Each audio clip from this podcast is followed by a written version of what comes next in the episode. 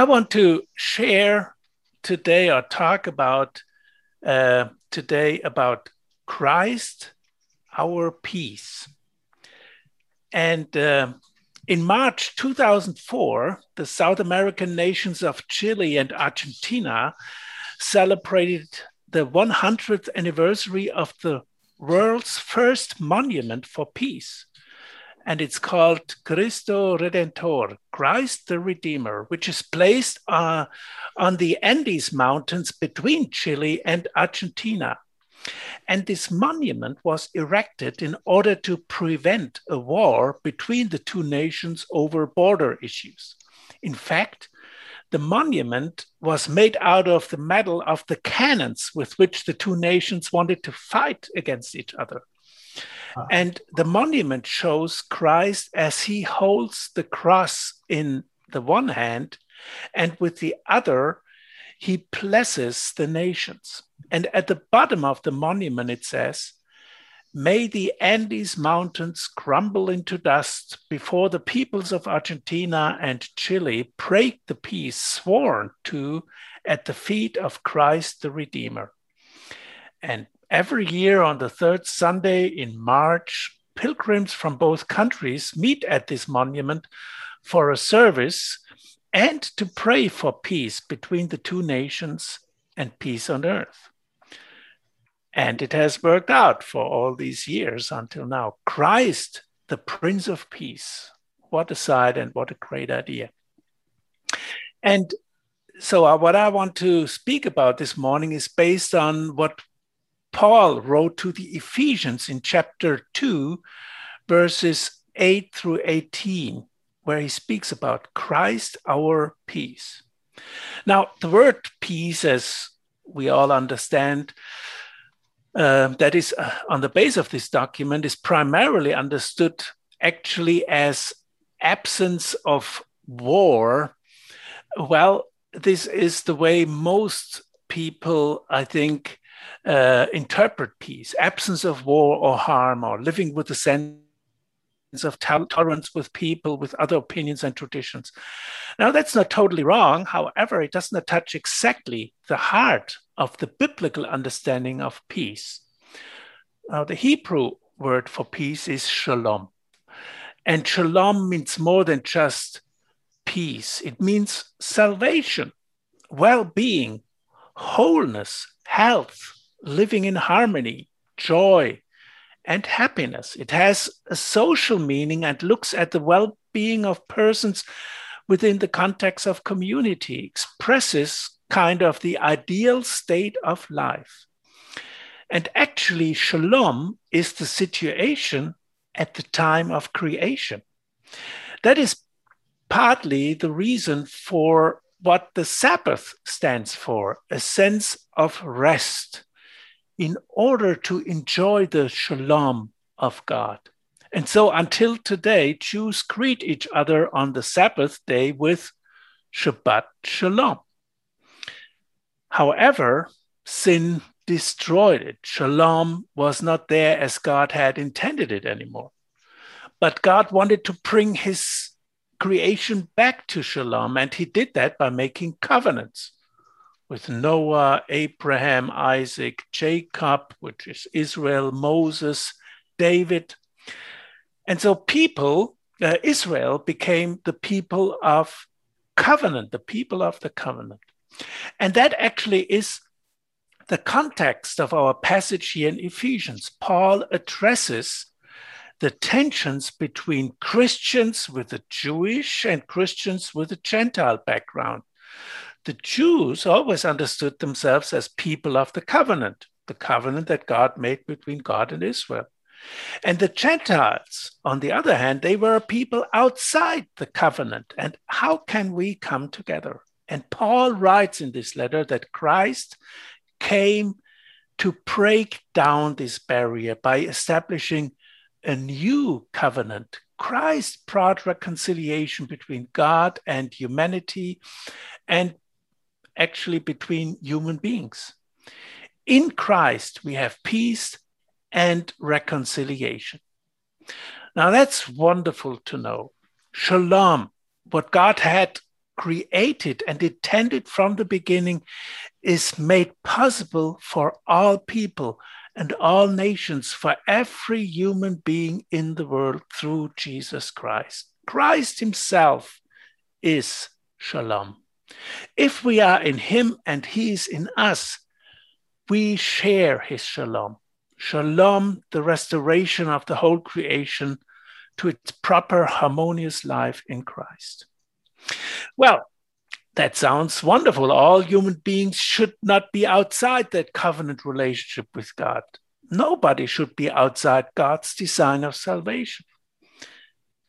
And that happens, and Paul talks then about it by God adopting us into his family, into that covenant relationship, not because of anything we do, but by his grace. God prepared his peace, his shalom for us and for all human beings through Jesus Christ. And we are invited to appropriate that personally. God has prepared it, prepared it, and it must become my personal peace, peace within. Now, when we look at our world today, I mean, we don't have to look very far, our own nations, our own cities. We realize that most people do not experience that peace, that inner rest within. Our world is restless. It seems like there's always something else which we must have or we must do and we must get so that we can feel rest and have peace one main problem for not experience, experiencing shalom is that we never get there. We think if we have this, then we are ready, but we will never get there. Our concern for money, our concern for power, status, influence, or what have you, will not give us this peace. True peace, true shalom, never comes from things. It rather comes from or comes as a gift of God and is something that we have inside. Think about it. God gives us his shalom in Jesus Christ, peace with God. And so shalom is insep- inseparable from fellowship with God through Jesus Christ, which is brought about by the work of the Holy Spirit. Peace with God, therefore, is more than a, a personal feeling or the absence of a sense of condemnation. It is true rightness with God, involving the forgiveness of our sins and inner knowledge that we are reconciled with God. And that means there's also an ethical dimension faith, obedience, humility, meekness, well, what we call a life of holiness, the sanctified life. And that is what that entire letter to the Ephesians is all about. It's what Christ has done for us, becomes and works in us to change us. And because we experience that shalom, we are being able to share that shalom, God's peace, with others that peace, that shalom that God has provided is not static. It's not something just to be enjoyed by ourselves. If we try that, we will fail. In fact, real peace will then not be with us. Shalom is dynamic, it is alive, it needs to be shared. Christ himself said to his disciples when he appeared to them after his resurrection, and John 20 tells us about that. He said, Peace be with you, shalom be with you. And as the Father has sent me, I also sent you. And when he had said this, he breathed on them and said to them, Receive the Holy Spirit.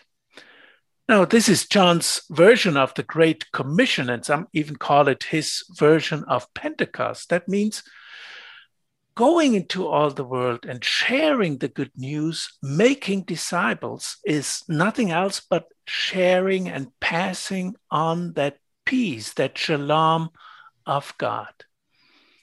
And this is not something that we just have to do or that we even could do by ourselves.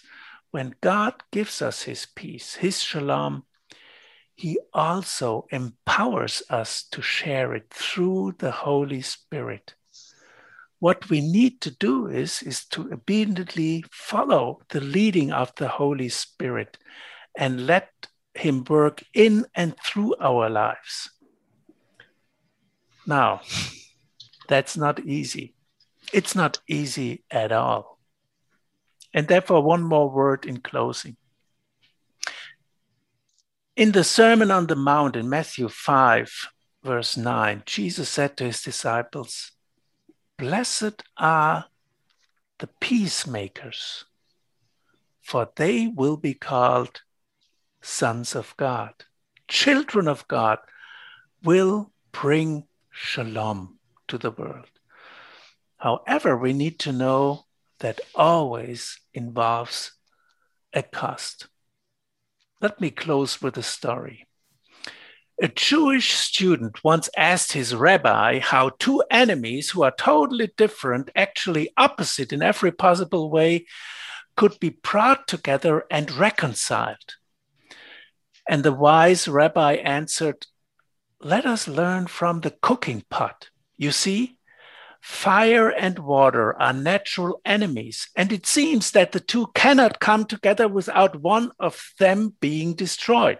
Either the water kills the fire or the fire kills the water, depending on whoever is in the majority. However, if you put a cooking pot in between them, things change. And they even work together for good Think about all the great food which we cook. But you also must not forget what that means. The cooking pot needs to be able to take the heat of the fire and be ready to get wet from the water. And the cooking pot probably does not look the same after cooking. It will be dirty and worn out. But only in this way can it be instrumental in bringing about change and something good which we would not have without that process. You know, the rabbi said to his student, What the world needs today is more cooking pots. I think that's the news that we need to hear and we need to share this morning with our world. God has prepared everything in Jesus Christ. Thanks be to God. And He has broken down the fence. We can become children of God through faith in Jesus Christ. And let us share that in word and deed and our entire lives. And as we do that, let us become cooking pots for Jesus so that the world can experience his true shalom. Amen.